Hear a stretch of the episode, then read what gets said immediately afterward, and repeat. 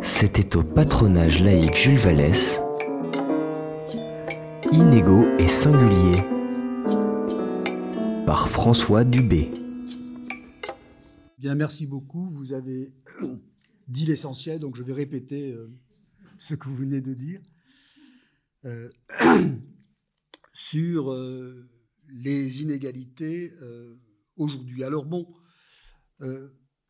il va de soi qu'on est contre les inégalités, on est contre, et notamment contre les inégalités des, des plus riches. Aujourd'hui, il y a une image qui s'est complètement imposée. Il y aurait d'un côté euh, les 1%, les 1 pour 1000, les 1 pour 10 000 qui auraient ramassé euh, la mise, et de l'autre côté, les autres. Alors, je ne conteste pas euh, les analyses à la Piketty, elles posent un vrai problème, puisque, au fond, il y a une concentration de la puissance et de la richesse sur des élites qui, d'une certaine manière, se désocialisent, enfin, sortent euh, du monde social, euh, font sécession, comme on dit, mais pour autant, je ne crois pas que de l'autre côté, sur les 99,9% qui restent, on soit dans un monde euh, homogène, sans inégalité. Et je le crois d'autant moins que les inégalités qui comptent dans la vie sociale, de mon point de vue, c'est les petites inégalités.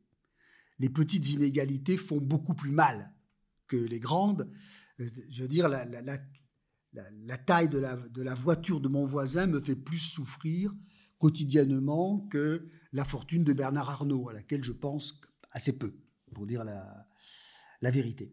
Donc les petites inégalités entre les jeunes, les vieux, les quartiers, les, les, les femmes, les hommes, les minorités diverses, etc., c'est quand même des inégalités qui alimentent euh, nos sentiments, nos émotions, nos réflexes politiques, et donc, je, crois que, évidemment, il faut mesurer les inégalités. D'ailleurs, on les mesure assez bien. Mais la mesure des inégalités est déjà plus compliquée qu'on l'imagine. Il n'y a pas simplement les très riches et les autres, parce que euh, on a plusieurs types d'inégalités. Les inégalités de diplôme, les inégalités de santé, les inégalités de résidence, d'espérance de vie sont des inégalités relativement différentes les unes des autres et selon les critères que l'on prend, eh bien, c'est pas exactement les mêmes. Par exemple, si je vis dans un euh, dans le Périgord, qui est un endroit très agréable, j'ai des chances d'être moins riche que les autres en moyenne, mais j'ai des chances de vivre dans un paysage et un environnement nettement plus agréable que dans d'autres. Voilà, donc d'un côté, je suis inégal, et de l'autre côté, je ne le suis pas tant que ça. Voilà. Et on pourrait multiplier, évidemment, euh, ce genre d'exemple. Alors, c'est ce type de réflexion, mais surtout basé sur des entretiens, des observations, pas simplement de l'analyse des statistiques, qui m'a conduit, au fond, à, à essayer de déplacer un peu le problème et à ne pas simplement me poser la question de savoir si les inégalités sont plus grandes ou plus petites, je dirais globalement en France, elle ne bouge pas tellement en termes d'amplitude. Le coefficient de Gini, alors c'est un peu chic de dire ça, mais l'indicateur global des inégalités n'a pas tellement bougé. Euh, en revanche, euh, mon hypothèse, c'est que la nature des inégalités s'est profondément transformée.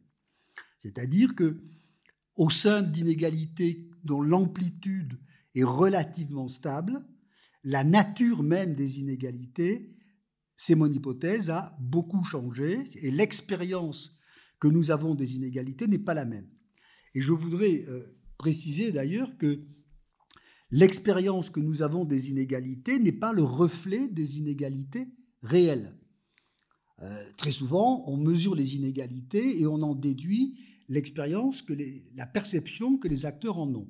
Or, ce n'est pas, pas aussi simple que ça. Par exemple, entre les sociétés, on peut s'apercevoir qu'il y a des, perceptions des inégalités très différentes. Je prends un exemple un peu caricatural, mais les inégalités entre les 10% les plus riches et les 10% les plus pauvres, c'est un critère qui en un autre, sont aux États-Unis deux fois plus grandes qu'elles ne le sont en France.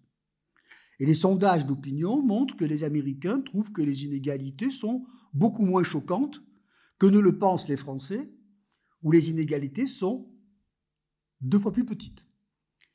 ou que ne le pensent les Norvégiens chez lesquels elles sont encore plus petites. Donc, la perception des inégalités renvoie à des philosophies politiques, on a envie de dire, à des traditions, à des représentations du monde qui font qu'elles n'ont pas le même sens selon les sociétés. Et on s'aperçoit aussi que chez les individus, c'est pareil, c'est-à-dire que les gens les plus inégaux n'ont pas forcément euh, des perceptions d'inégalité qui sont le reflet de leur position sociale. Euh, les étudiants de Sciences Po, par exemple, qui sont extrêmement privilégiés, sont très scandalisés par les inégalités. Ça leur passera dès qu'ils seront rentrés euh, vie active. Euh, beaucoup plus que ne le sont d'autres qui sont euh, a priori moins, moins favorisés. Donc il faut penser en termes de, de nature des inégalités, pas simplement d'amplitude. Ceci dit, il faut quand même continuer à mesurer les inégalités. Bien sûr, il faut savoir de quoi on parle. Mais on ne peut pas passer de la mesure à l'expérience, à l'action, aux, réactions, aux émotions, aux sentiments, comme ça, par un simple transfert euh, d'une équation mathématique sur euh, des mécanismes sociologiques. Alors, les régimes d'inégalité, c'est pas très compliqué. Et là, je vais être d'une banalité euh, affligeante. Grosso modo, grosso modo, jusqu'à la Révolution française, on a des inégalités sociales qui renvoient à des inégalités de nature entre les groupes sociaux. Pour dire les choses simplement, les nobles et les roturiers ne sont pas égaux, mais ils ne sont pas de la même nature. Les uns ont le sang bleu, les autres ne l'ont pas. Euh, les, régimes de caste en Inde, et, au sein même de la modernité, nous avons gardé, nous gardons encore des perceptions d'inégalité en termes de caste. Après tout, la Révolution française a déclaré que tous les hommes étaient égaux, sauf les femmes. Parce qu'elles n'étaient pas égales en nature. Que tous les hommes étaient égaux, sauf ceux qui n'étaient pas blancs. Parce qu'on n'était pas vraiment égal en nature. Donc, euh, il y a des restes, des restes qui ne sont pas complètement négligeables d'inégalité de caste et après tout, dans la plupart des pays du monde, les inégalités de caste ont quand même encore de très beaux jours euh, devant elles. Et quand on est évidemment dans ce régime d'inégalité, euh, les problèmes politiques sont surtout des problèmes théologico-politiques.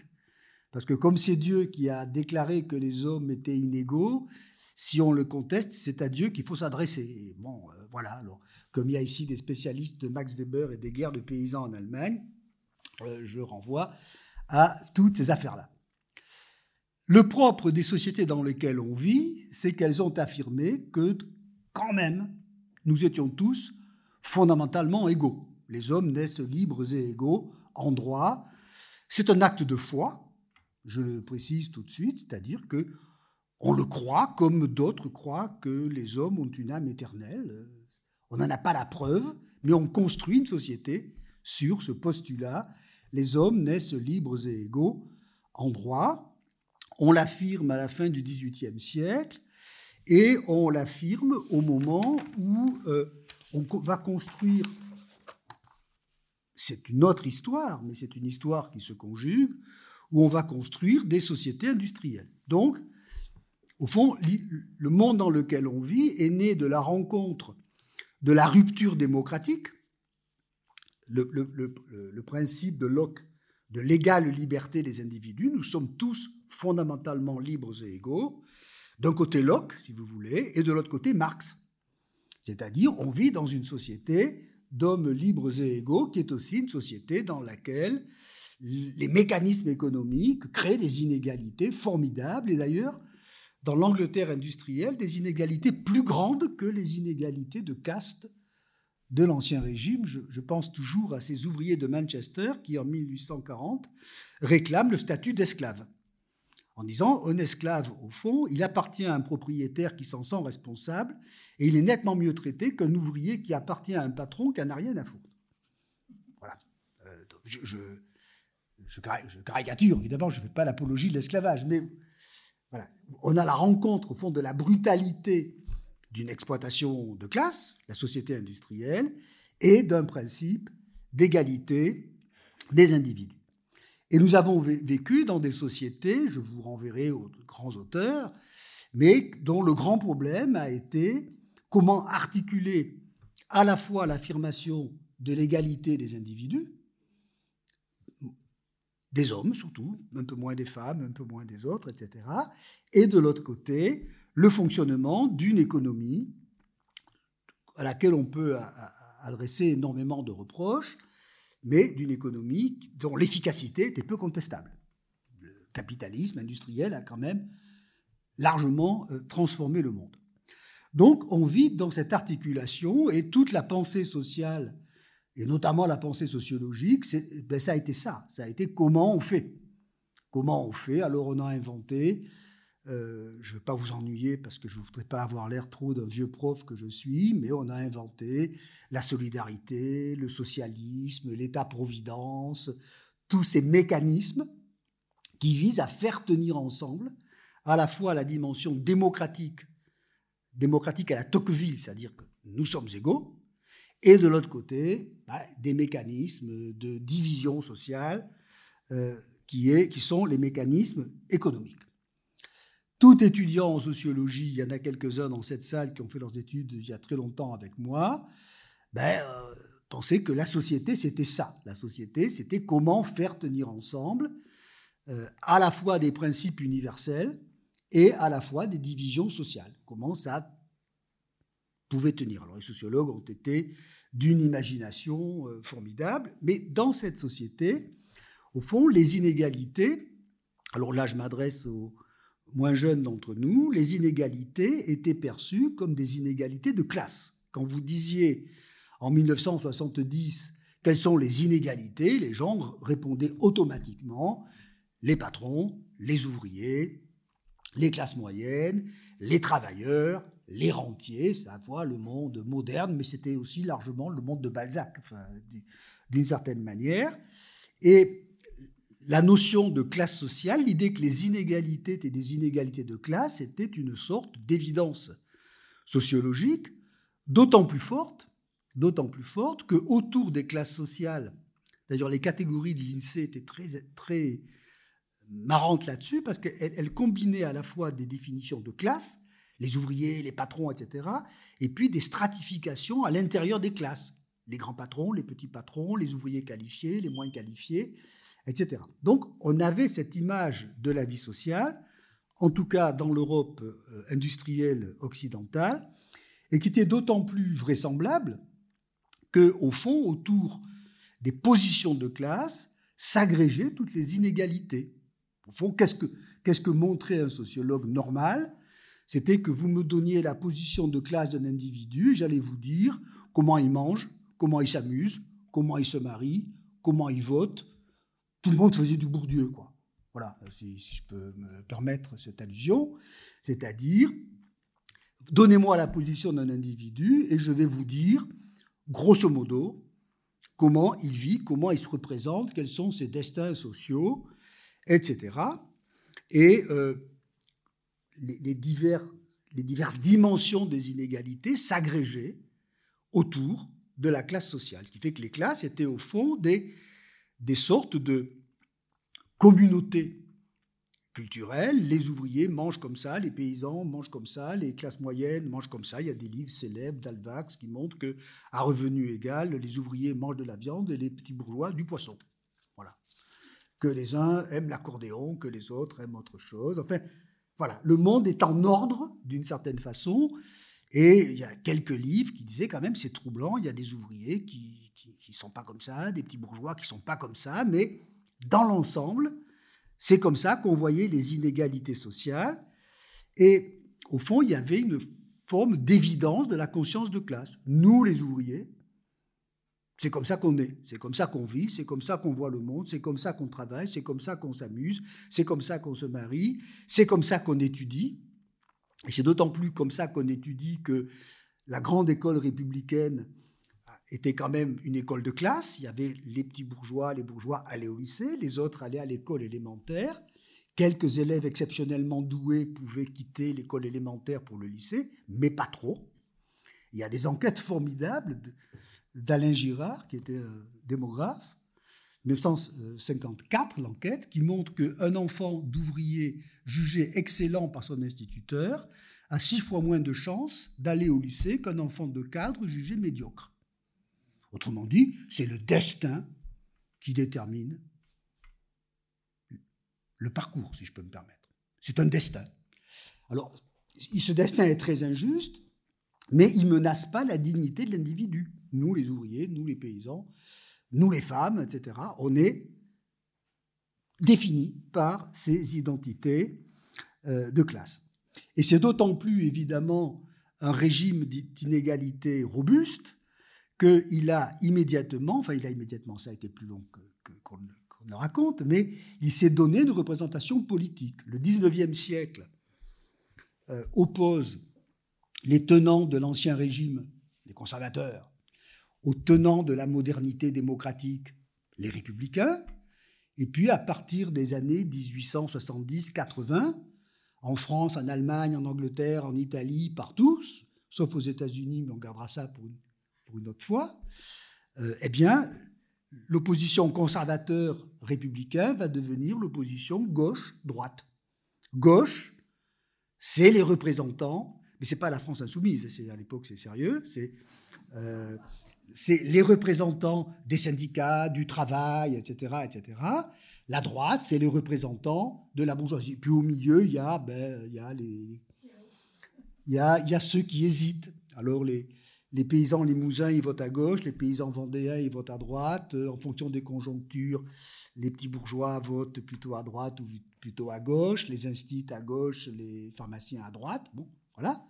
Mais, grosso modo, la vie politique est construite comme une représentation politique de la société de classe. Et ça, ça a duré, je crois que la dernière élection que l'on peut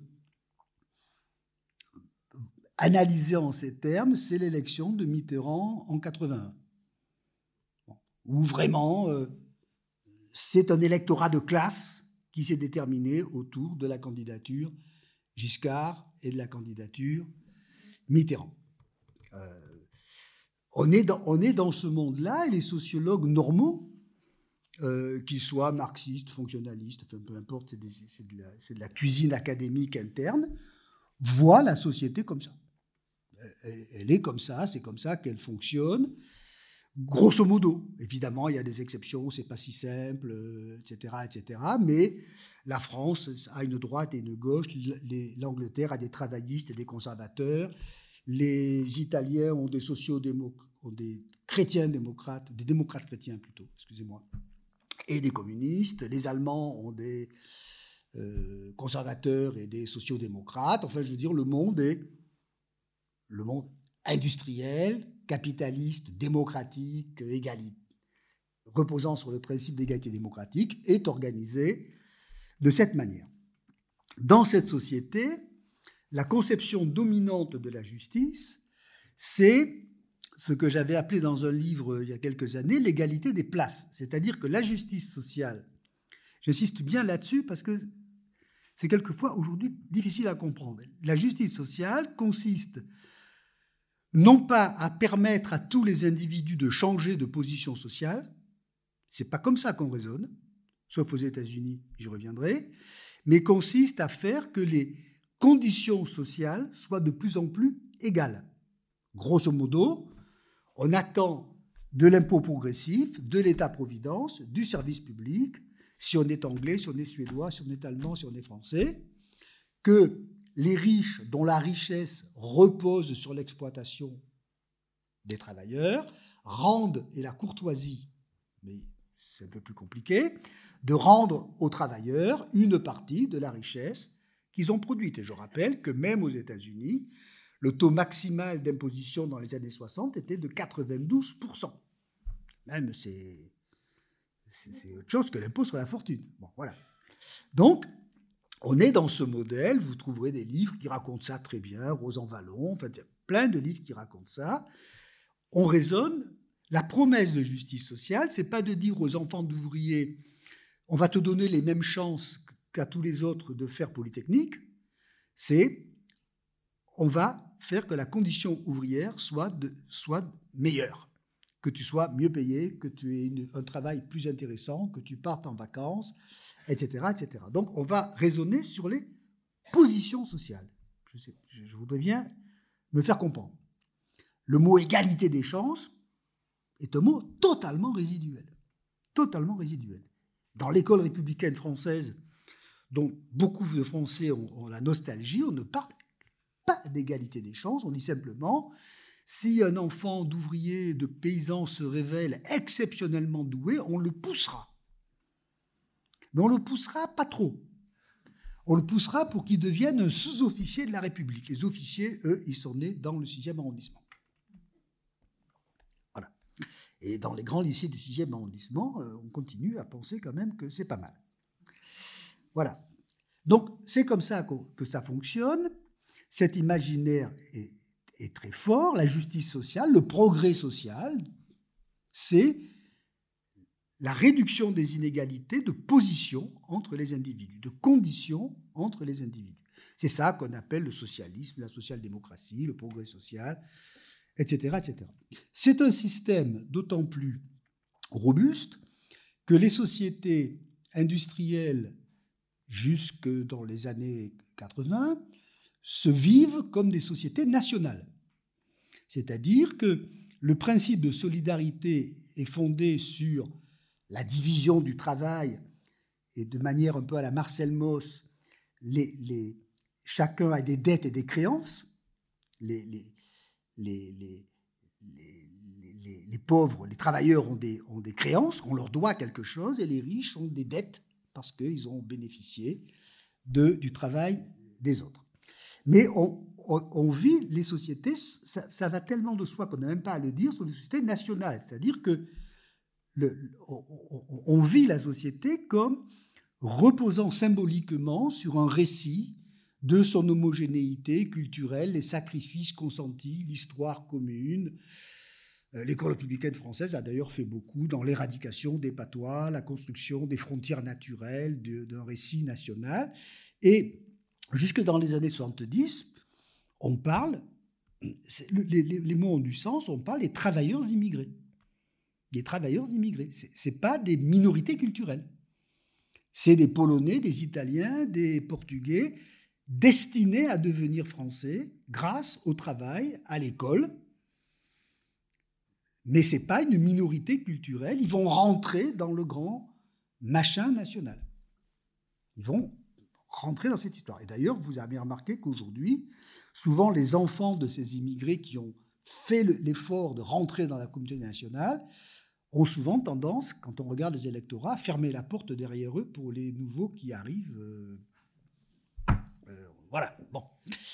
Euh, mais la société, elle est industrielle, démocratique et nationale.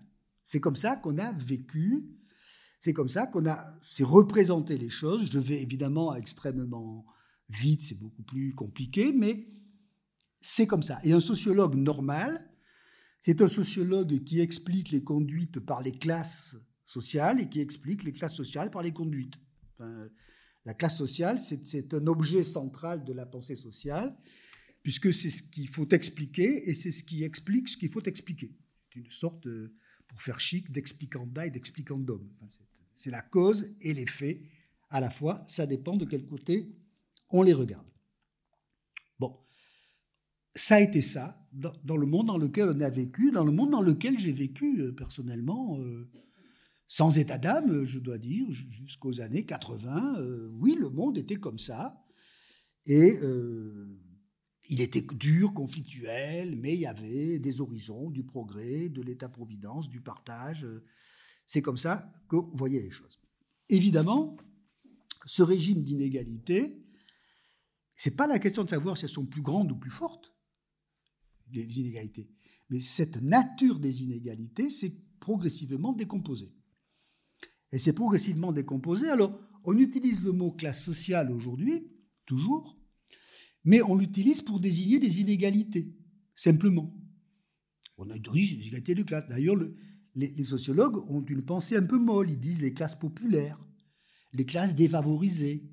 Ça a moins de gueule que la classe ouvrière, croyez-moi. Euh. Alors pourquoi ça s'est décomposé? Bon, là, je ne suis pas très bon. Mais évidemment, il y a les mutations du capitalisme qui n'y sont pas pour rien. Il y avait 44% d'ouvriers en France dans la population active en 1975. Il y en a 25% aujourd'hui. Et en plus, on ne sait plus trop si c'est des ouvriers parce que euh, le travail lui-même s'est complètement euh, décomposé. Parce que, évidemment, euh, on n'est plus dans des économies nationales où on pouvait penser que le général de Gaulle, la Banque de France, fixait la valeur de la monnaie, pratiquait de la dévaluation compétitive à l'intérieur de frontières nationales. Bon, il y a des gens qui rêvent qu'on revienne à ça, mais dès lors que leur chemise n'est pas faite en France, que leur ordinateur n'est pas fait en France, que les films qu'ils regardent ne sont pas faits en France, c'est un rêve un peu étrange, euh, parce que, bon, voilà, ça s'est mondialisé, tout ça est très banal, mais en même temps décisif. Chose aussi qui a beaucoup changé, c'est que pour employer un vieux vocabulaire sociologique, les classes sociales étaient définies par des barrières. C'est-à-dire que les modes de vie étaient des modes de vie qui étaient définis par des barrières. On prend des vacances, on n'en prend pas. On fait des études, on n'en fait pas. Euh, on vit comme ci ou on vit comme ça. Bon, c'est des barrières, d'une certaine façon. Euh, avec la consommation de masse, et tout ça est un très vieux thème qui date déjà des années 60, euh, on est rentré dans un monde de niveaux. On est tous définis, on, on participe tous d'une consommation de masse à des niveaux différents. Je crois que de ce point de vue-là, le, vieux bouquin de Bourdieu sur la distinction est vrai. On consomme pour se distinguer. Bon, quand j'étais gosse, il y avait des gens qui avaient des voitures, des gens, qui n'en avaient pas. Très bien. Il y avait des gens qui allaient au lycée, il y avait des gens qui allaient pas. Très bien. Aujourd'hui, tout le monde a une voiture. Pas la même. Non, mais il y a des gens snobs qui n'en ont pas, mais tout le monde a une voiture, pas la même. Euh, tout le monde fait des études, pas les mêmes. Euh, tout le monde consomme. Euh, il y a eu un monde où les, bourgeois allaient aimer la musique classique, l'opéra, les prolos, aimer l'accordéon et je sais pas. Bon, et, le foot. Bon, aujourd'hui, le foot, c'est à la fois très chic et très prolo. Oui, oui, mais bien sûr. Euh, euh, quand, vous regardez les enquêtes sur les goûts, la consommation, c'est devenu, euh, on dit ça, omnivore. C'est-à-dire que je peux aimer et l'opéra et le rock. C'est même assez chic. aimer que le rock, c'est un peu plouc, que l'opéra, c'est un peu plouc. Les deux, c'est pas mal. Bon. Et donc, on va rentrer dans, tous ces jeux de distinction extrêmement subtils qui sont très inégalitaires, mais qui sont plus définis par des blocs mais par des positionnements personnels qui font que le look, le style, les goûts, etc., vont se s'individualiser et rentrer dans un système de compétition.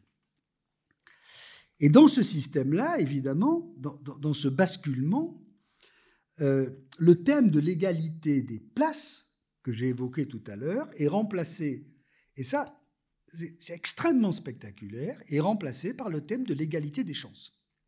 C'est-à-dire que si vous aviez dit en 1965, euh, quand le monde était dominé par le général de Gaulle et par Georges Marchais, bon, euh, la justice sociale, c'est quoi? C'est de réduire les inégalités de position entre les riches, les pauvres, les travailleurs, les patrons, etc.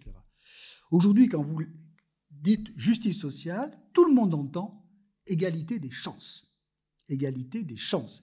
L'égalité des chances, c'est un principe incontestable de justice qui consiste à dire que puisque les hommes naissent libres et égaux, ils doivent tous avoir la même chance d'occuper les positions sociales, toutes les positions sociales, mais vous ne jouez plus sur les positions elles-mêmes, mais sur les chances d'accéder à toutes les positions.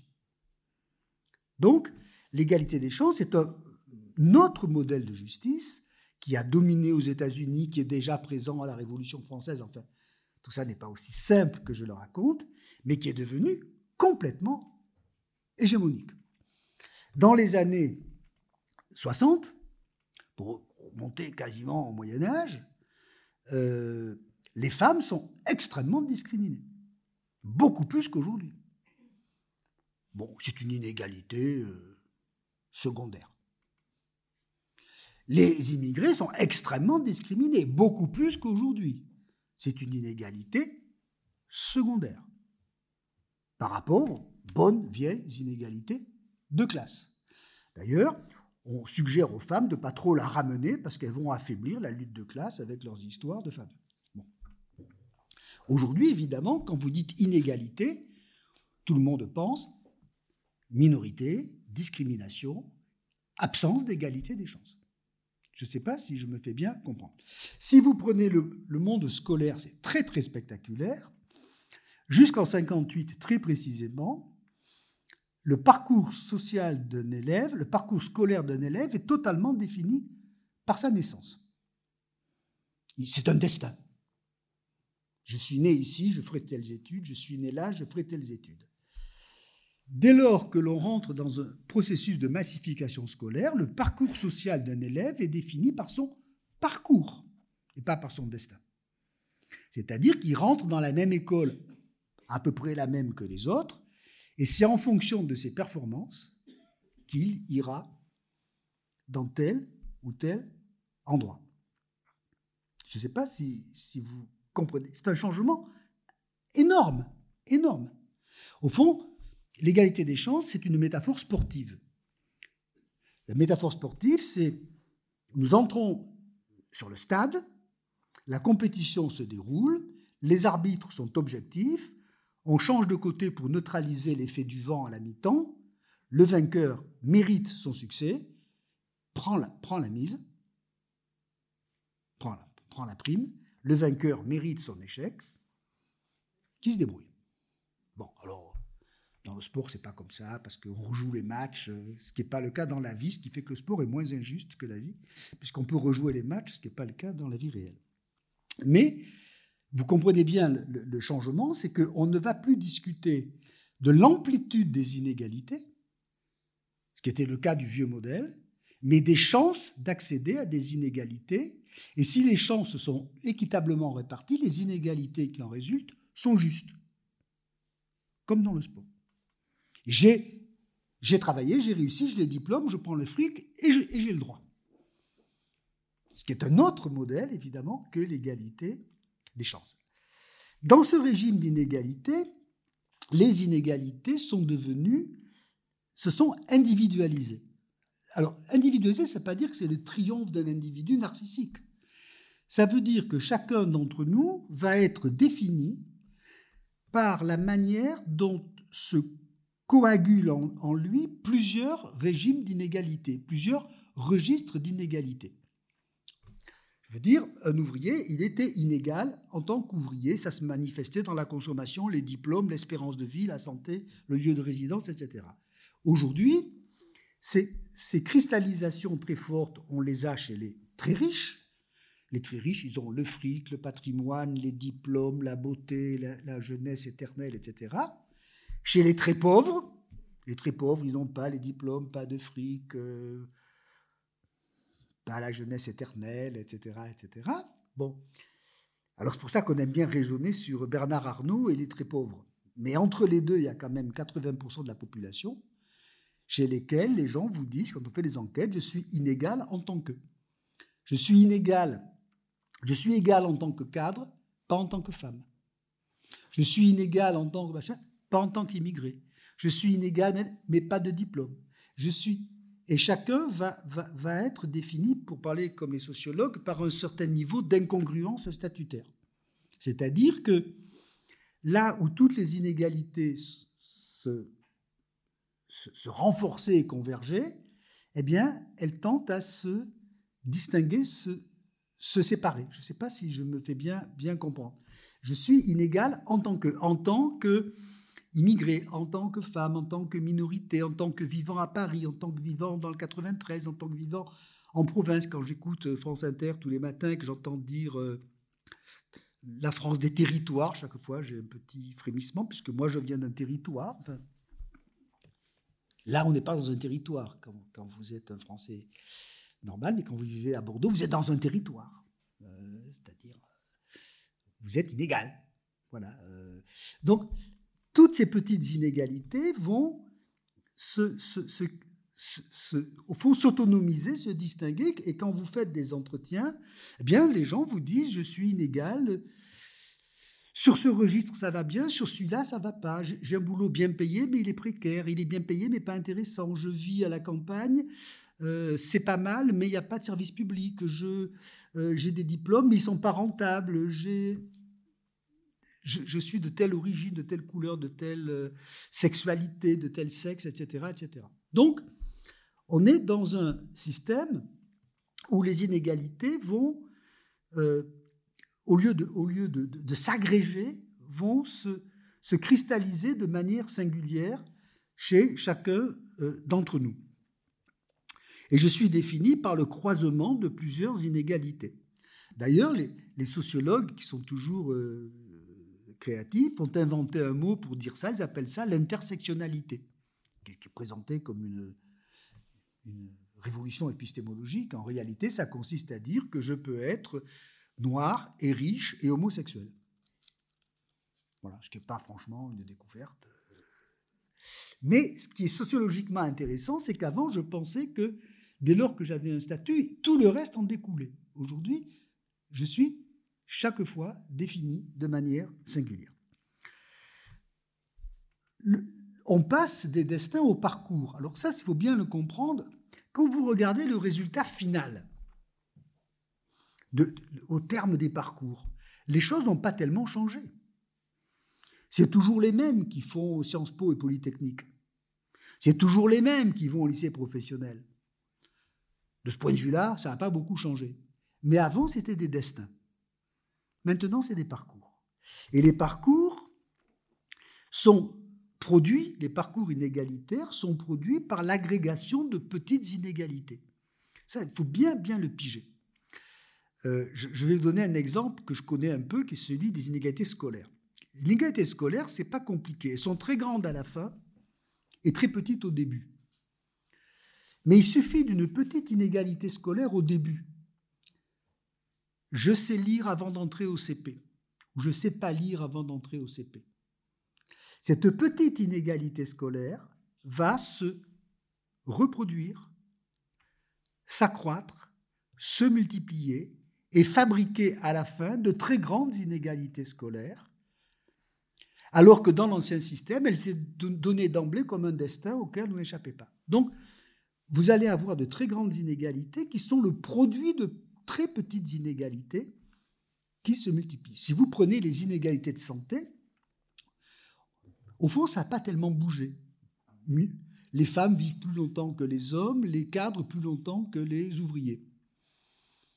Pendant longtemps, c'était simple, les uns mangeaient bien, les autres mangeaient mal, les uns étaient soignés, les autres n'étaient pas soignés. C'était des destins. Aujourd'hui,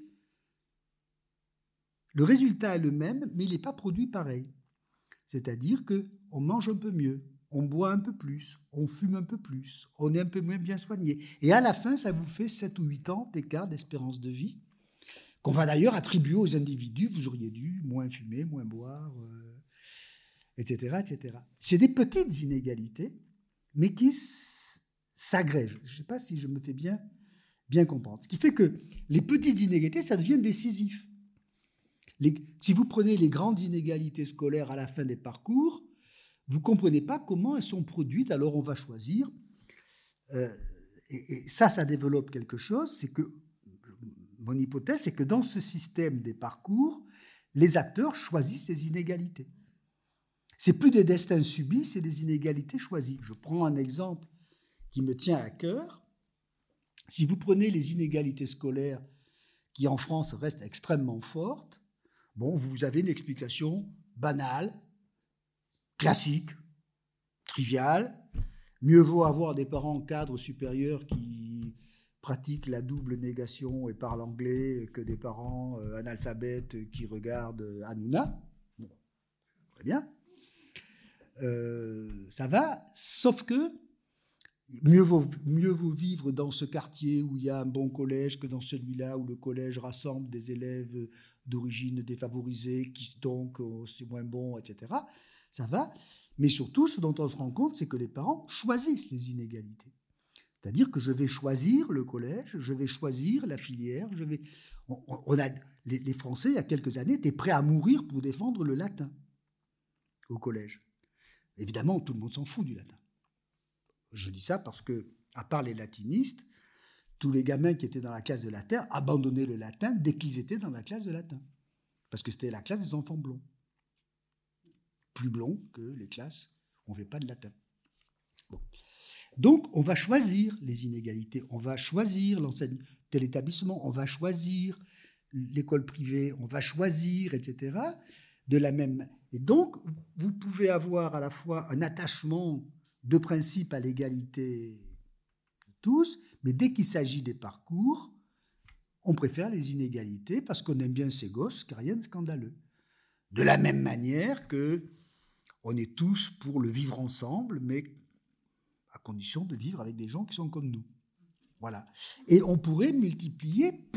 pourquoi? Parce que dès lors que les inégalités sont des parcours que l'on produit soi-même, eh bien, on a intérêt à produire les inégalités, ce qui fait qu'on est dans un univers, de mon point de vue, mais c'est un aspect moralisant, désagréable de vieilles personnes, où je suis très frappé de voir que le monde des convictions et des principes n'a en général pas grand-chose à voir avec le monde des pratiques,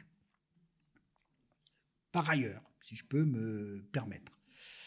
Dans le monde de classe, au moins, euh, les militants cathos et communistes, qui étaient la règle, se sentaient obligés d'avoir une forme de cohérence entre leurs principes et les pratiques, ce qui n'est pas exactement euh, la règle aujourd'hui, mais pas, pas parce que les gens sont des individus amoureux, mais c'est tout simplement parce qu'il y a eu un transfert des inégalités, de la production des inégalités sur les individus. On peut prendre d'autres exemples qui seraient encore plus désagréables, mais au fond, euh, on n'est plus dans le monde de Madame Bovary. C'est-à-dire que les stratégies, tous les démographes le montrent, les stratégies conjugales sont devenues très compliquées. La moitié des gens divorcent après s'être mariés. Euh, je crois que 70% des enfants sont nés avant qu'on soit marié, etc. Parce que ça procède d'un parcours et plus d'un destin. Alors c'est mieux, c'est mieux, euh, sauf qu'on divorce beaucoup, c'est mieux, mais les, démographes montrent bien que tout ça n'est pas complètement indépendant de calculs d'opportunités économiques, etc., etc. Donc, on est dans ce système-là, dans un système dans lequel, il faut bien comprendre, c'est le dernier point, dans lequel il y a une faible macro-mobilité sociale, c'est-à-dire, grosso modo, il est assez rare qu'un enfant de pauvre devienne milliardaire. Mais il y a une très forte micro-mobilité sociale, c'est-à-dire que personne n'est assuré de maintenir sa position. D'où une panique devant le risque de déclassement. En réalité, il y a peu de déclassement. Mais la pétoche du déclassement est devenue omniprésente. Pourquoi? Parce que quand j'étais gosse d'ouvrier, de paysan, c'était pas terrible, mais je savais ce qui m'attendait. Quand j'étais gosse de cadre, c'était mieux et je savais ce qui m'attendait. Aujourd'hui, il faut que je m'y colle. et, il faut que je m'y colle d'autant plus que si vous, si vous regardez la mobilité en termes de micro-mobilité, c'est-à-dire que si vous ne raisonnez pas sur trois catégories sociales, les gens d'en bas, les gens du milieu, les gens d'en haut, mais sur dix catégories sociales, ben, l'écrasante majorité des individus vont changer de catégorie. La majorité des enfants d'ouvriers ne seront pas ouvriers. Et donc, ils peuvent monter, ils peuvent descendre, et tout le monde a peur. Je ne sais pas si je me fais bien euh, comprendre. C'est le, c'est mieux, c'est mieux que d'être prisonnier d'un destin. Mais évidemment, euh, vous avez sans doute remarqué, parce que vous ne le remarquez pas chez vous, mais vous le remarquez chez les autres. Euh, la peur de déchoir, la peur de tomber, la peur de, que ces gosses n'assurent pas, etc., etc., qui sont devenus des risques. Au fond, il y a un livre célèbre de, de, Rudbeck qui raconte ça, c'est la société du risque. On risque quelque chose alors que la société de classe, au fond, brutale, injuste, inégalitaire, fait que la production des inégalités était un mécanisme macro-social, là, la production des inégalités est transférée sur les individus. Au nom de l'égalité des chances, elle est transférée sur les individus. Et donc, euh, ça va avoir des conséquences politiques très fortes. La première, évidemment, c'est que dans un jeu de ce type, le clivage gagnant-perdant, le clivage, excusez-moi, exploiteur-exploité, est plutôt remplacé par le clivage gagnant-perdant. Alors, on s'en est rendu compte avec mon ami euh, Marie Duru en regardant l'évolution des électorats.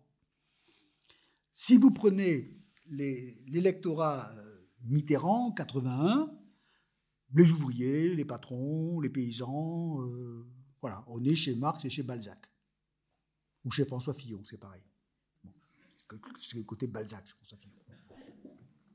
Si vous prenez les dernières élections, et ça vaut pour les États-Unis, ça vaut pour l'Angleterre, ça vaut pour l'Allemagne, ça vaut partout, euh, l'électorat est défini par les diplômes, essentiellement, et la rentabilité des diplômes qu'on a obtenus. C'est ça le facteur déterminant. Je, le dis d'ailleurs, abrité derrière l'autorité de Piketty, euh, qui est aujourd'hui incontestable. Euh, pour donner un chiffre, alors pour donner les résultats très simples, si vous avez des diplômes que vous avez rentabilisés sur le marché du travail, des diplômes efficace sur le marché du travail. Vous allez voter centre, social-démocrate pour ce qu'il en reste, et vert. En clair, en clair, PS, Macron et vert. Surtout les verts. C'est les verts qui sont l'électorat le plus chic aujourd'hui. Euh, Ils détestent les riches, mais bon. Euh, voilà. Si vous avez eu des diplômes, mais qui sont pas rentables sur le marché du travail, vous votez France Insoumise. C'est-à-dire, vous adorez l'élitisme républicain, mais vous détestez le capitalisme qui ne vous a pas payé à hauteur de vos investissements. Et si vous n'avez rien, eh bien, vous ne votez pas ou vous votez mal. Vous votez Le Pen. Vous Zemmour. Et si vous avez de la rente, vous votez Fillon, parce que ça, c'est le reste du 19e siècle. Euh, vous pensez plus en termes de, patrimoine que de diplôme. Mais le diplôme est devenu le facteur. Alors, dire c'est un truc français. C'est pas un truc français. C'est un truc qui se manifeste partout parce que l'expérience élémentaire des inégalités, c'est celle d'une compétition dans laquelle je sors vainqueur ou je sors vaincu. Les vainqueurs sont plus sympathiques à mes yeux parce qu'ils ont confiance dans la démocratie, dans le progrès, dans euh, ils sont tolérants. Et évidemment, les vaincus qui étaient ben, qui étaient euh, ceux qui portaient le rêve du socialisme, etc., ben, ils sont, eux, définis par l'amertume, pour dire les choses de manière euh, nuancée. Et l'émotion politique dominante, peut-être vous en êtes-vous rendu compte, c'est le sentiment d'être méprisé. On est méprisé. On est méprisé partout. On est méprisé par, évidemment, les gouvernants, par les médias, par les intellos, par les savants, par ceux qui nous font croire que les vaccins, ça, guérit, etc., etc. On est sans cesse méprisé. Le sentiment d'exploitation, je ne sais pas si je me fais comprendre, a été remplacé par le sentiment de mépris. Et on est tous discriminés. Dès lors qu'on est dans un système de ce type, l'injustice sociale, c'est les obstacles qui m'ont empêché de triompher dans l'égalité des chances. Alors, je voudrais bien préciser, il y a beaucoup de gens qui sont très objectivement discriminés. C'est pas la peine de. Ne faut pas s'en ça. Les femmes sont discriminées, les gens d'origine étrangère sont discriminés, les Noirs sont discriminés, les gens issus du, Maghreb sont discriminés. Il suffit de. On le mesure, ils sont discriminés.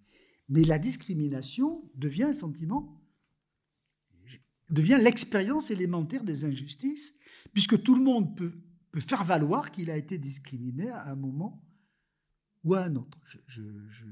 Et d'ailleurs, dans, le, dans le droit, en 2002, je crois, il y a quatre critères de discrimination qui sont, que l'on peut utiliser en justice, qui sont la race, le sexe, la sexualité et la religion.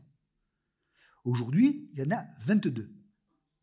C'est-à-dire tout ce qui était, toutes les vieilles inégalités sociales, je ne sais pas, sont devenues, sont réinterprétées comme des discriminations. À côté de chez moi, on est en train de construire un immeuble qui va me piquer une partie de mon soleil. Sur ce chantier, il y a des ouvriers qui viennent probablement de Turquie ou d'Albanie, etc. Il y a 30 ans, j'aurais vu des travailleurs exploités. Aujourd'hui, je vois des ouvriers discriminés. C'est les mêmes. Parce que ce que je vois d'abord, c'est leurs origines, et je me dis, s'ils sont mal payés, s'ils ont un travail difficile, c'est parce qu'ils sont discriminés en fonction de leurs origines. Il y a 40 ans, j'aurais dit, c'est parce qu'ils sont exploités par leur patron. Je... Et évidemment, ce sentiment de discrimination euh, est devenu une expérience élémentaire. Euh, euh, les femmes aujourd'hui, et là généralement je me fais un peu engueuler, mais les femmes sont aujourd'hui nettement moins discriminées qu'elles l'étaient il y a 30 ans.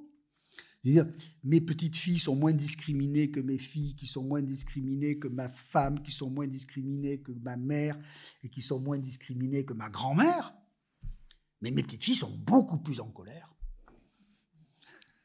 Parce que c'est devenu l'expérience élémentaire des inégalités. Comment expliquer mon échec scolaire? Soit en, étant écrasé, ce qui est évidemment l'expérience élémentaire, par un sentiment de culpabilité, c'est de ma faute, je vaux rien, je suis nul. Soit en disant, au fond, on ne m'a pas traité de manière parfaitement équitable. Donc, là où il y avait des inégalités de position, il y a des inégalités de traitement, de discrimination. Et, et notre, notre grammaire des sentiments d'injustice a complètement basculé de ce côté-là. Et je répète, ça n'est pas du tout faux. Ça n'est pas du tout faux, ce n'est pas des, fantasmes. Mais ça pose un problème. Ça pose un problème euh, qui est, le, qui est le, Alors, je vous laisse de côté les sondages d'opinion qui, montrent que euh, si vous posiez la question il y a 30 ans dans les sondages, quelle est la cause du du chômage, les gens vous répondez c'est le fonctionnement du capitalisme qui, etc. Aujourd'hui, la majorité des gens répondent la cause du chômage, c'est les chômeurs. Ce qui, est, normal, enfin ce qui, est normal, ce, qui est lié à ce changement de paradigme, si vous voulez. La cause de l'échec scolaire, c'est les familles des missionnaires, etc., etc. Donc, vous êtes dans... Il y, a eu, au fond, la promotion de l'individu a fait que l'individu est devenu l'auteur est le responsable de ses parcours, d'une certaine façon. Et que pour se débarrasser de ça, eh bien, il lui reste le ressentiment, la colère, le mépris, enfin, le sentiment de mépris, etc. Parce que c'est impossible de vivre avec l'idée qu'on est, au fond, responsable de son malheur, ce qui, est, en plus, c'est pas vrai qu'on est responsable de son malheur. Mais le modèle fait que on finit par se sentir responsable de son malheur et donc on, on est discriminé. Alors, si vous regardez maintenant les problèmes que ça pose, le problème des discriminations, qui est, vous vous intéressez pas à la sociologie, c'est pas grave, mais c'est la moitié de la production des sociologues, hein, euh, les discriminations. Je veux dire, je prends un groupe et je montre qu'il est discriminé, euh, même quand il ne sait pas. Euh, voilà, bon, il est discriminé, les vieux sont discriminés, les jeunes sont discriminés, les moches sont discriminés, j'ai même lu un livre disant que les femmes grandes sont discriminées. Moi, j'ai envie de dire, et les hommes petits, quand même, sont aussi discriminés. Merde. Euh, on est tous discriminés. Voilà. Donc, vous, avez à la fois une explosion des inégalités, au sens multiplication, et, qui sont vécues sur cette revue. Alors, ça pose un problème. Le, évidemment, vous pouvez répondre aux discriminations c'est quand même le modèle français en affirmant l'égal, en affirmant le,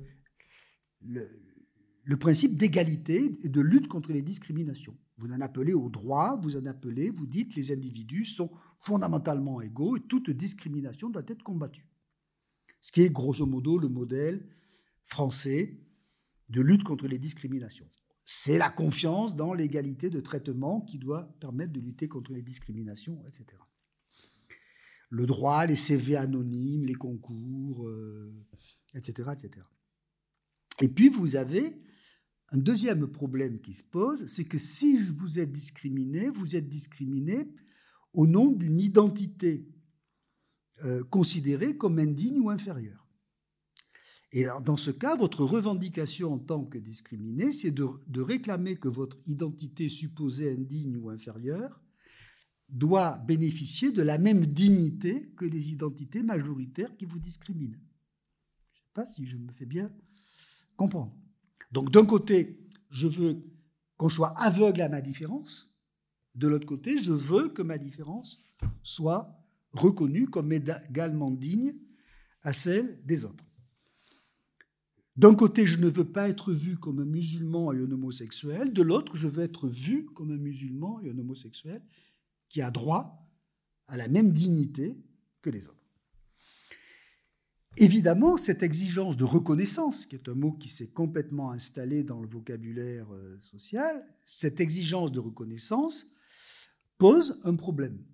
Elle pose un problème, j'y suis favorable, je, je vous dis tout de suite, mais elle pose un problème c'est que la norme qui définit la dignité des identités devient elle-même une norme minoritaire. Si je dis, alors je, pense à un travail qui a été fait sur une manifestation pour laquelle je n'ai pas une sympathie énorme, qui est la manif pour tous. Bon, quand même un peu homophobe, un peu raciste, un peu désagréable. Bon.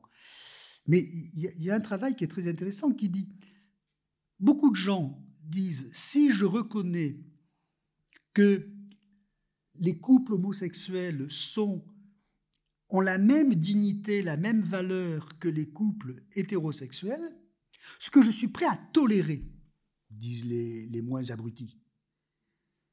Mais si je reconnais qu'ils ont la même dignité, alors mon identité à moi hétérosexuelle devient à son tour une identité minoritaire. Et là, vous avez Zemmour. Ça, crée un effroi dans la salle. Vous, avez Zemmour, c'est-à-dire le fait que vous avez ce que les, gens appellent un, un backlash. C'est-à-dire que le non discriminé devient à son tour discriminé parce qu'il ne peut plus exhiber d'une discrimination ou d'une normalité qui faisait sa supériorité. Je ne sais pas si je me fais comprendre. C'est-à-dire que le travailleur immigré est maltraité, il peut justifier le fait qu'il est maltraité par une discrimination. Je ne suis pas immigré, je suis maltraité. Je n'ai pas la ressource d'être discriminé, donc il ne me reste qu'à haïr le travailleur immigré.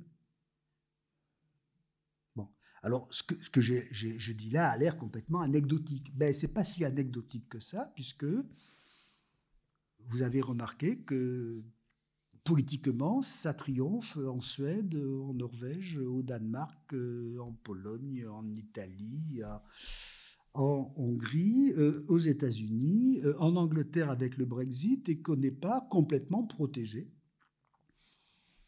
de ce basculement de d'inégalité sociale en euh, guerre des identités, pour dire les choses simplement. Les inégalités sociales ont un avantage, c'est qu'elles se négocient. Les identités, c'est un autre problème, c'est quand même plus difficile à négocier. Je, veux dire par là que je peux accepter d'être plus ou moins bien payé. C'est très difficile de dire aux gens, soyez un peu plus ou un peu moins catho, un peu plus ou un peu moins musulman. C'est c'est plus compliqué. Et donc, vous voyez bien comment euh, la transformation de la nature des inégalités pose de nouveaux problèmes. Alors, je ne voudrais pas avoir l'air de dire ce qui me conduirait à une position absurde. Revenons au bon temps d'avant, où les femmes, on pouvait les maltraiter d'ailleurs, où les immigrés encore plus mal, où l'école était une école de classe, etc. Ça est absurde. Mais on voit bien que le changement d'expérience des inégalités a quand même complètement changé la donne.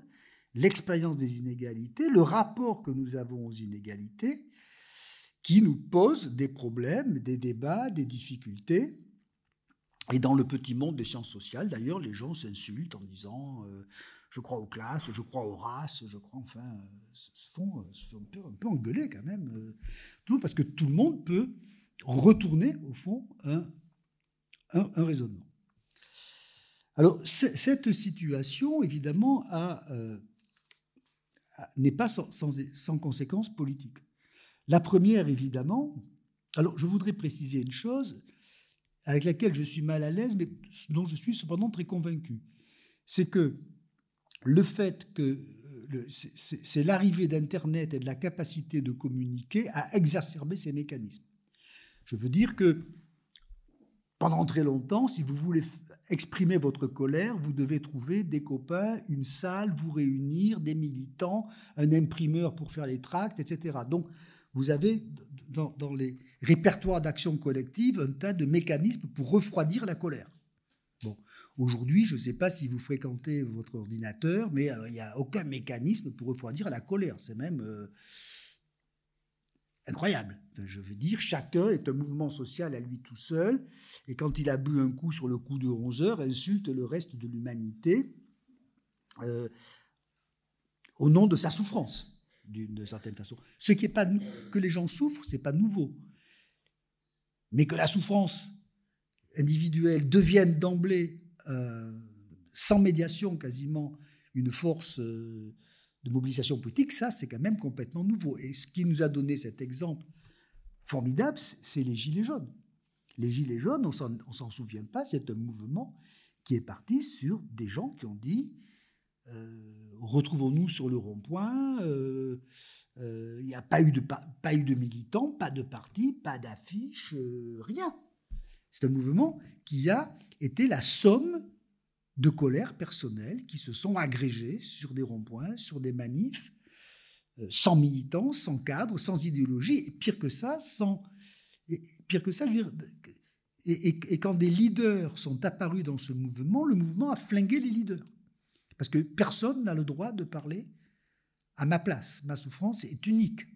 Ma souffrance est singulière. Et donc, on, on voit ça se manifester tous les jours. Alors, Aujourd'hui, il, y, a quelque chose d'absolument répugnant, euh, de mon point de vue, c'est Hanouna. C'est Hanouna. Je veux dire, un chat a été écrasé par un train, ça fait une heure chez Hanouna, sur la SNCF, qui, assassine les chats. Euh, voilà. Ou bien euh, l'histoire, je sais pas, de, comment il s'appelle, un, comédien qui a, tué trois personnes. Là, vous avez comme ça une sorte de il n'y a plus de médiation. Je veux dire, vous êtes. les technologies de communication ont fait que dans ce monde où les individus, où les, où les, où les expériences individuelles des inégalités s'exacerbent, eh bien, il y a, il n'y a plus les curés, les militants, le parti, le syndicat euh, qui refroidissent. Je dois dire que, pour faire une généralité, je suis très content que les syndicats soient capables d'organiser des manifs de masse avec des gens raisonnables qui cassent rien, parce que c'est quand même un retour. Euh, c'est mieux que, euh, que la manif euh, appelée sur Internet. Je ne sais pas si ça va durer, etc. En tout cas, on voit bien que ça, ça, crée quelque chose qu'on peut appeler le style populiste. C'est-à-dire que quand vous avez ces éclatements de cette dispersion des colères, etc., le populisme, c'est le style politique qui vous permet de créer un peuple uni, au-delà de la multiplication et de l'éclatement de l'expérience des injustices, de le créer contre ce qui n'est pas le peuple. Le, mystère du populisme, c'est qu'il en appelle à un peuple qui ne définit jamais, mais il définit l'ennemi du peuple. Le peuple, c'est ce qui n'est pas les élites, les intellos, les riches, les puissants, etc. Alors, si vous êtes un populiste de gauche, bon, c'est grosso modo les riches. Si vous êtes un populiste de droite, c'est grosso modo les étrangers. Voilà. Mais vous pouvez passer de l'un à l'autre sans faire un gros effort intellectuel. Mais vous, voyez bien que vous êtes là dans, un style politique qui s'est imposé. Alors, je, ne fais aucun pronostic, mais il s'est imposé aux États-Unis quand même. Le Trumpisme n'est pas, mort avec Trump. Le bolsonarisme n'est pas mort avec Bolsonaro. Euh, L'Italie quand même, l'Italie, c'est pas un pays sous-développé intellectuellement en plus. Euh, la Hongrie, l'Allemagne. Enfin, je veux dire que les, vieux partis de droite et de gauche de classe se sont délités et on voit émerger, au fond, ça qui est un monde extraordinairement divers. je précise d'ailleurs qu'à mes yeux, le populisme n'est pas, pas une idéologie politique, n'est pas un programme politique.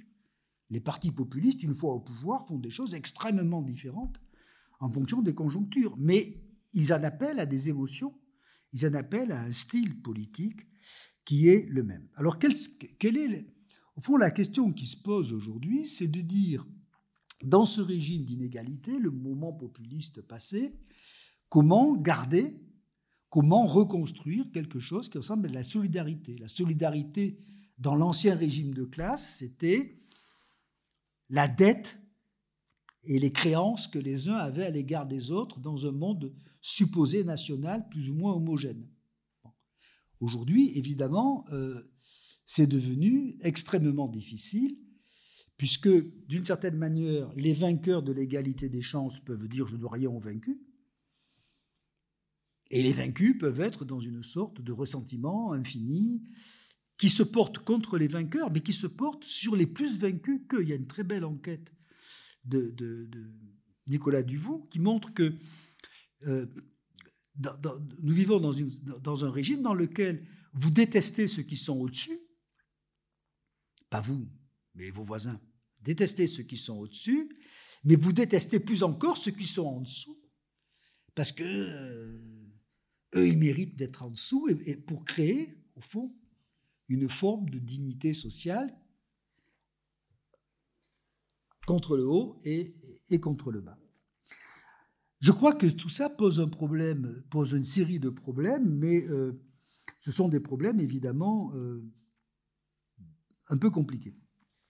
En tout cas, ce qui pourrait être utile, c'est n'est pas d'avoir la solution, c'est au moins de définir le problème. Comment reconstruire de la solidarité, des mécanismes produisant de l'égalité à partir de ce, moment, de ce type d'expérience des inégalités. Alors je crois que la première question qui se pose, c'est que faire de l'égalité des chances. Que l'égalité des chances soit un principe de justice incontestable, c'est incontestable. Puisque nous sommes libres et égaux, nous devons avoir les mêmes chances, en fonction de notre mérite, d'occuper des positions sociales. Premier problème, on n'y arrive pas, parce que ce n'est pas aussi simple que ça. Deuxième problème, ça change le modèle de justice, ça crée un couple vainqueur-vaincu, et je crois que de ce point de vue-là, le problème de l'égalité des chances comme principe de justice dominant, c'est pas tellement, c'est pas simplement de faire que des gens pauvres et défavorisés accèdent aux positions supérieures, c'est que c'est un régime qui pose la question, et là-dessus je suis très proche d'un philosophe très connu américain qui s'appelle John Rawls, le problème majeur, c'est qu'est-ce qu'on fait des vaincus?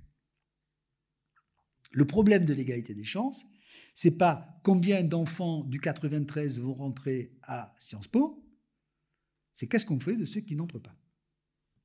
Et là-dessus, on n'est pas bon en France, je le signale à tout hasard. Parce qu'on arrive à faire rentrer quelques enfants du 93 à Sciences Po, mais les autres n'arrivent toujours pas à leur apprendre à lire.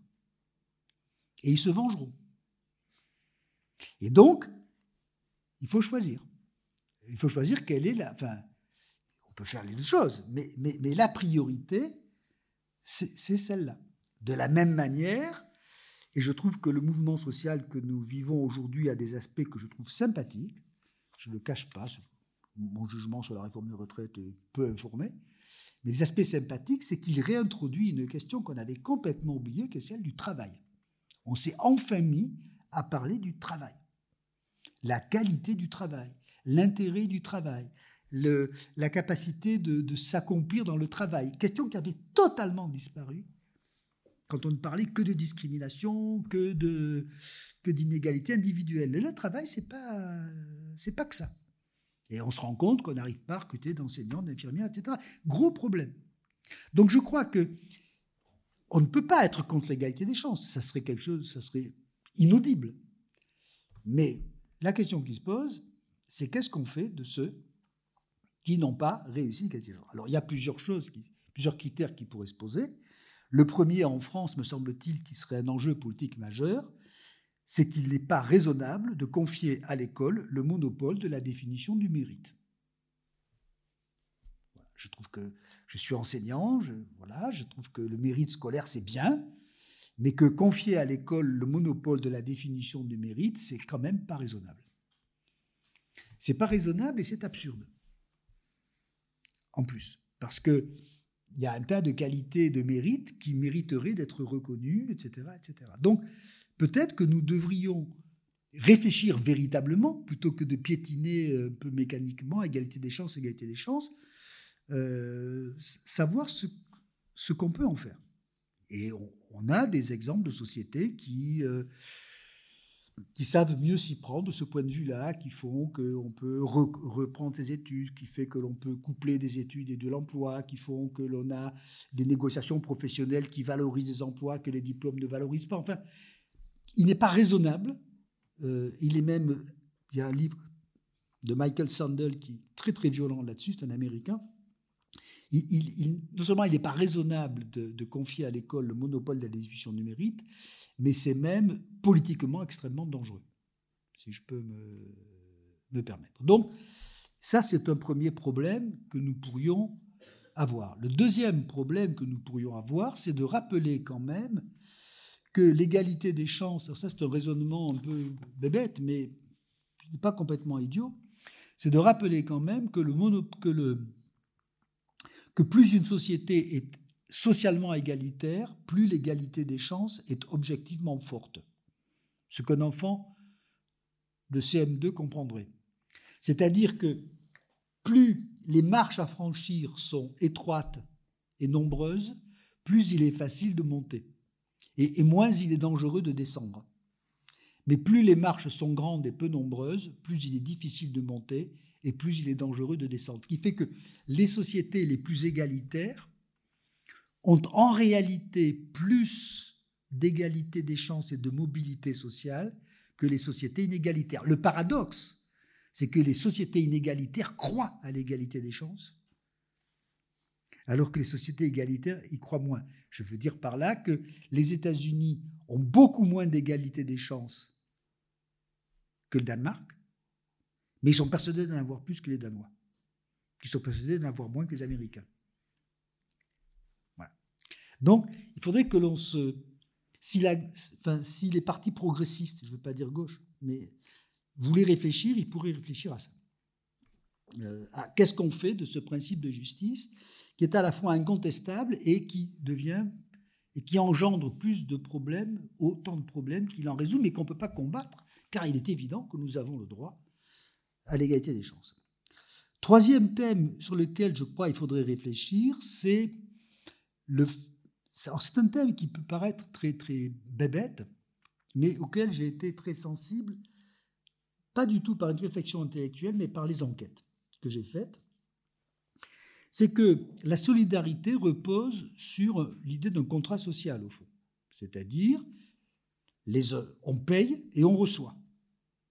Et le sentiment de solidarité suppose une perception, fut-elle vague, de ce que je paie pour les autres, que je ne connais pas, et de ce que je reçois de la part d'autres que je ne connais pas.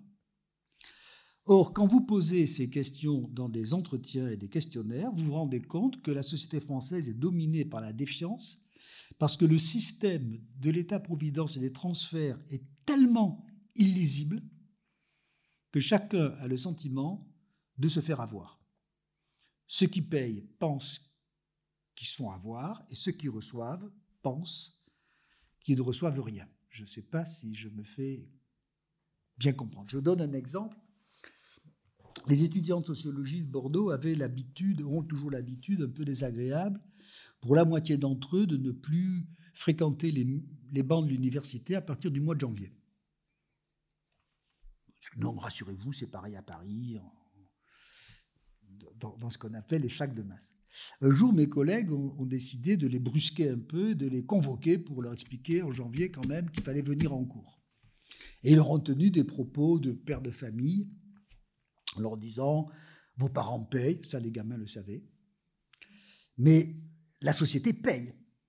Elle donne 5000 euros à chacun d'entre vous pour lui payer des études. Et là, les étudiants tombent des nues, disant Comment? C'est pas gratuit Ça coûte quelque chose Mais quelle surprise? Alors, c'est sympa, ils sont mignons, ils sont, ils sont gentils.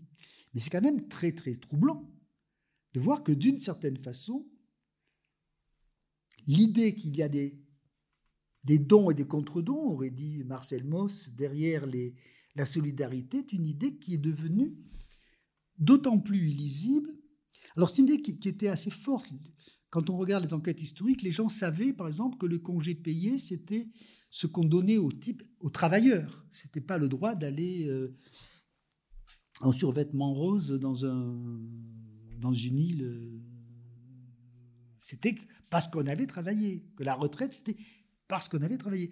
Donc, tout ça, tout ça a été, au fond, a été détruit par le caractère totalement illisible des mécanismes de transferts sociaux. Je vous signale d'ailleurs que le gouvernement aujourd'hui euh, porte une réforme qui est illisible pour la plupart des Français, et hier j'ai écouté un ministre, je n'ai pas le sentiment qu'elle était vraiment visible pour lui-même. Je ne sais pas si je me euh, fais comprendre. Bon, donc c'est un vrai problème. C'est pas un problème anecdotique de, bureaucratie. C'est que quand vous avez des enquêtes, il y a de très belles enquêtes sur la défiance, etc.